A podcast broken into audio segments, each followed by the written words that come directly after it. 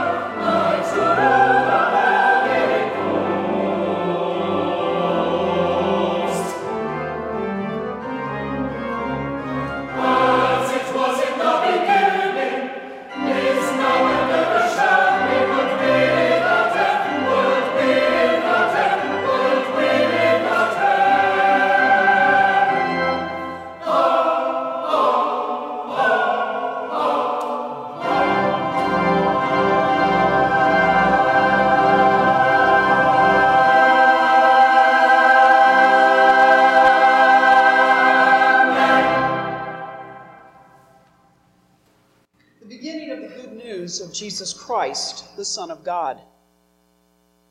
As it is written in the prophet Isaiah See, I am sending my messenger ahead of you, who will pre- prepare your way. The voice of one crying in the wilderness Prepare the way of the Lord, make his paths straight. John the Baptizer appeared in the wilderness, proclaiming a baptism of repentance for the forgiveness of sins. And people from the whole Judean countryside and all the people of Jerusalem were going out to him and were baptized by him in the river Jordan, confessing their sins. Now John was clothed with camel's hair, with a leather belt around his waist, and he ate locust and wild honey. He proclaimed, The one who is more powerful than I is coming after me. I am not worthy to stoop down and untie the thong of his sandals. I have baptized you with water, but he will baptize you with the Holy Spirit. In those days, Jesus came from Nazareth of Galilee and was baptized by John in the Jordan. And just as he was coming up out of the water, he saw the heavens torn apart and the Spirit descending like a dove on him. And a voice came from heaven You are my Son, the Beloved. With you I am well pleased. And the Spirit immediately drove him out into the wilderness. He was in the wilderness for forty days tempted by Satan, and he was with the wild beast, and the angels waited on him. Now, after John was arrested, Jesus came to Galilee, proclaiming the good news of God, saying, The time is fulfilled, and the kingdom of God has come near. Repent and believe in the good news. Hear what the Spirit is saying to God's people. Thanks be God.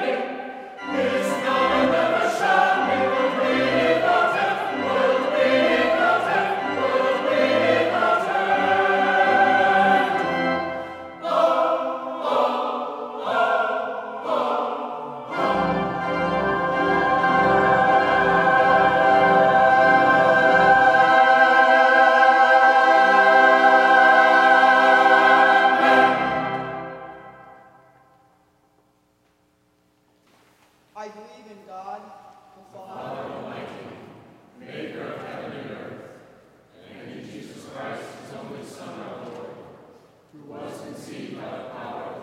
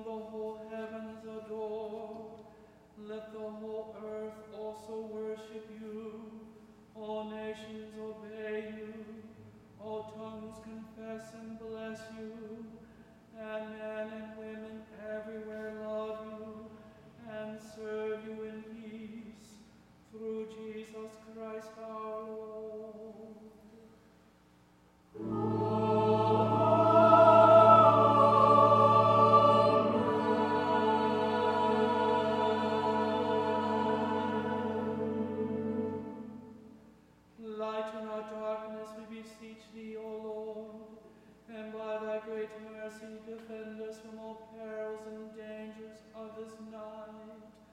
For the love of thine only Son, our Savior Jesus Christ.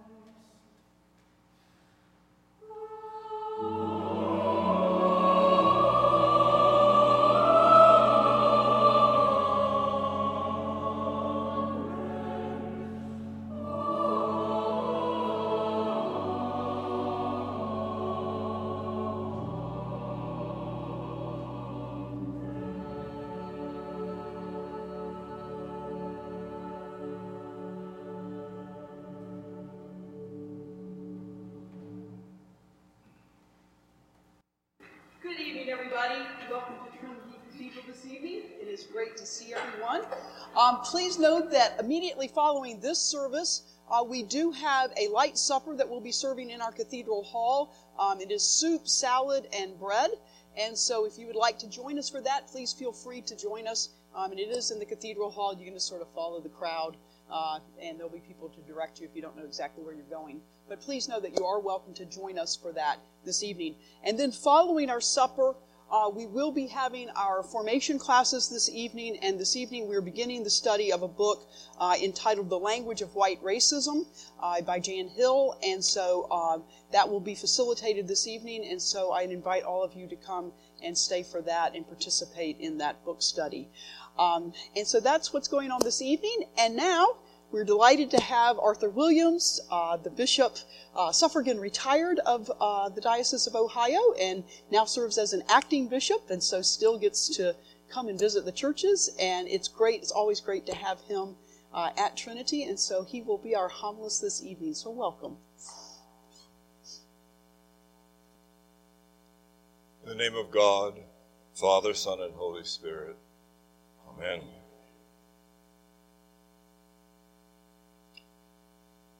The last time I stood at this pulpit during evensong was late last year in October. And on that occasion, I spoke about St. Luke and why his gospel was my favorite of the four. Today, I turn my thoughts and comments to another evangelist, St. Mark, and his gospel, and I promise not to say that his gospel is my favorite. Before scholars began to study the Bible, readers of Scripture for a very long time believed that the four Gospels were written in chronological order as they were gathered together in the fourth century. First Matthew, then Mark, then Luke, and most recently John. Not so. Mark's Gospel is the oldest written down, some say as early as 70 AD. Studies to indicate that Mark's story of Jesus was in circulation and was being read throughout the then Christian community. And in fact, the other gospelers, Matthew, Luke, and John, had access to it and read Mark's account as they wrote down theirs or even before. It's interesting, I didn't do this study, but it's interesting that in the 16 chapters of Mark, which is the, the shortest of the four, 600 of the verses that are in Luke are in Mark, and 350 of the verses in Luke are in Mark. Somebody described the 16 chapters of Mark as the bare bones gospel of Jesus. It contains the fewest actual words of our Lord. It includes a few of Jesus' parables and seems to be largely a series of narratives about Jesus, the Son of God, all joined together by words described as Jesus' constant movement.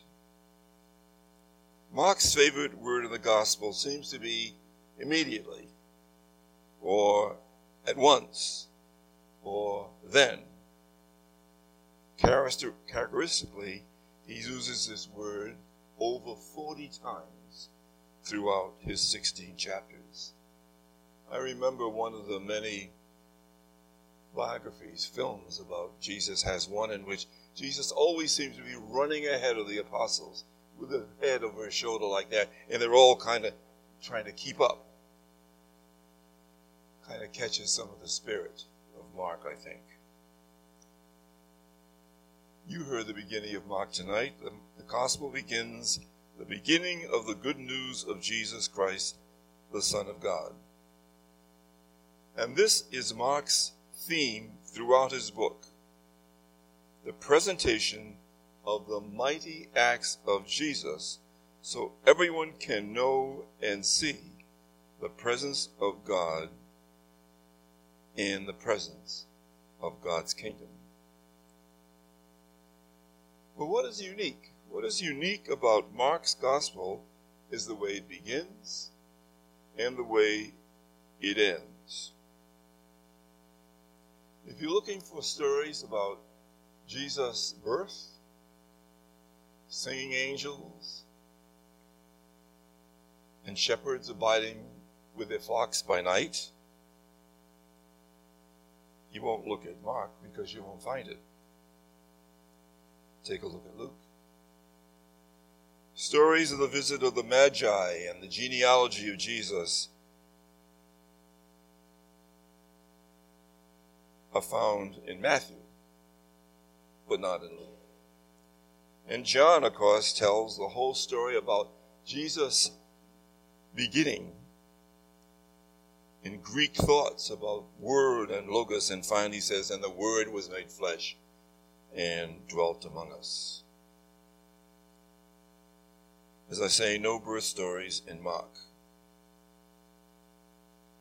Mark immediately, as you heard earlier tonight, moves immediately to Jesus as an adult being baptized. So Mark's gospel begins in a unique way. And as it begins in a uni- unique way, it ends in a unique way. Listen to the summary of the words at the end of the Gospel of Mark. Early in the morning, Mary, the mother of James, Salome, and Mary Magdalene, went to the tomb on the first day of the week with spices to anoint Jesus' body. The stone had already been rolled aside. A young man in a white robe told them that Jesus was not there, he had already been raised. He gave one direction go tell the disciples he has gone before them to Galilee, And then it says, the women fled from the tomb in terror and amazement, and they said nothing to anyone, for they were afraid. End of the gospel according to Mark. That's the way all the earliest manuscripts of Mark's gospel end. All the post resurrection appearances of Jesus, appearing to Mary and later to his apostles behind closed doors, and having dinner with his apostles, the ascension, are all in Matthew, Luke, and John, and not in Mark. Now, this made some early Christians very nervous. And so they added the ending that you now see in some versions of the Bible because they really were more comfortable with Jesus moving around after his resurrection. And when the King James Version was printed, those additions were added to Mark's version. So there were a long, for a long time, there were questions about why would Mark, so convinced of who Jesus was, how, why would he end his story at that point? Some say simply that he died. Others say that the manuscript got mutilated. But whatever it was, that's the way it is. So, a bit about the gospel. What about the writer named Mark? We first first hear about him in when he was really a teenager. During Jesus' ministry, Mark lived with a woman who was part of the inner circle of Jesus, a woman named Mary. And it seems that, that she was the mother of Mark. As a young man, Mark joined Paul and Barnabas on the first missionary journey. And then, for some reason, Paul and Barnabas got into an unresolved argument because Mark decided he wasn't going to continue on on the journey and he wanted to go back to Jerusalem, and that's exactly what he did. So on the next journey, Paul decided to go without Mark. Whatever the reason, it didn't satisfy Paul, and there seemed to be a space between him and Mark. He went on his long three year journey alone. We don't hear anything more about Mark until about 10 years later, where tradition tells us that Mark became a companion to Peter and was with him before and after Peter's visit to Rome.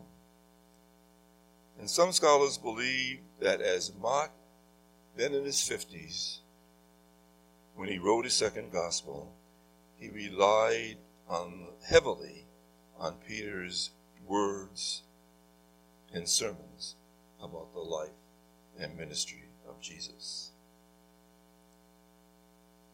Later on in Mark's life, he was drawn to be a mission uh, missionary on his own. And so he went off to Alexandria, and there he founded the Christian church on that continent. And that church exists to this very day. Mostly 22 million Christians or so gathered in Egypt. And when we read in the newspapers today of the bombing of churches and the killing of Christians, that is the Coptic church, which traces its roots back to Mark. Another story of interest that I found about Mark was that some merchants of Venice went to Egypt and took his relics, hid them on a boat, took them to Venice, and there those relics were placed, and a great basilica was was was built. So Mark's reputation was spread to a place that he never visited. So today, friends, having heard all that, we give thanks to John Mark, an evangelist and writer of our second gospel, a companion to Paul and Barnabas and Peter, and a missionary in his own right and founder of the church in Africa. He wrote down his gospel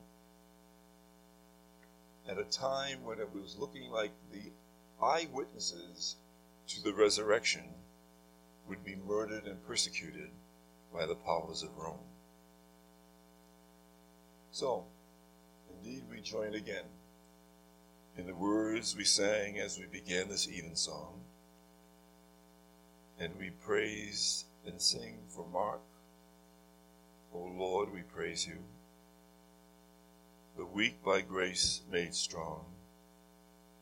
His witness in his gospel becomes our victor song. May we, in all our weakness, become your power, receive your power divine, and all of us as faithful branches grow strong in you,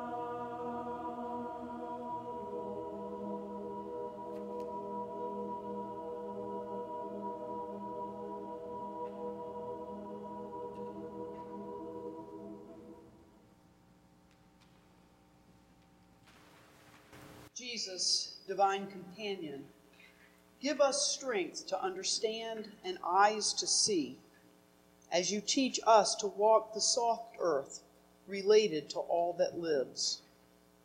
Amen. God, our deliverer, by water and the Holy Spirit, we have been buried with Christ and raised to the new life of grace. Give us inquiring and discerning hearts, the courage and will to persevere, a spirit to know and to love you, and the gift of joy and wonder in all your works. Amen. God of steadfast love, turn our hearts to you, that we may once again delight in your goodness and rejoice in the good news of the risen Christ, in whose name we pray. Amen. And now, as we pray together, dear God, thank you for all that is good, for our creation and our humanity for the stewardship you have given us of this tiny earth, for the gifts of life and of one another, for your love which is unbounded and eternal.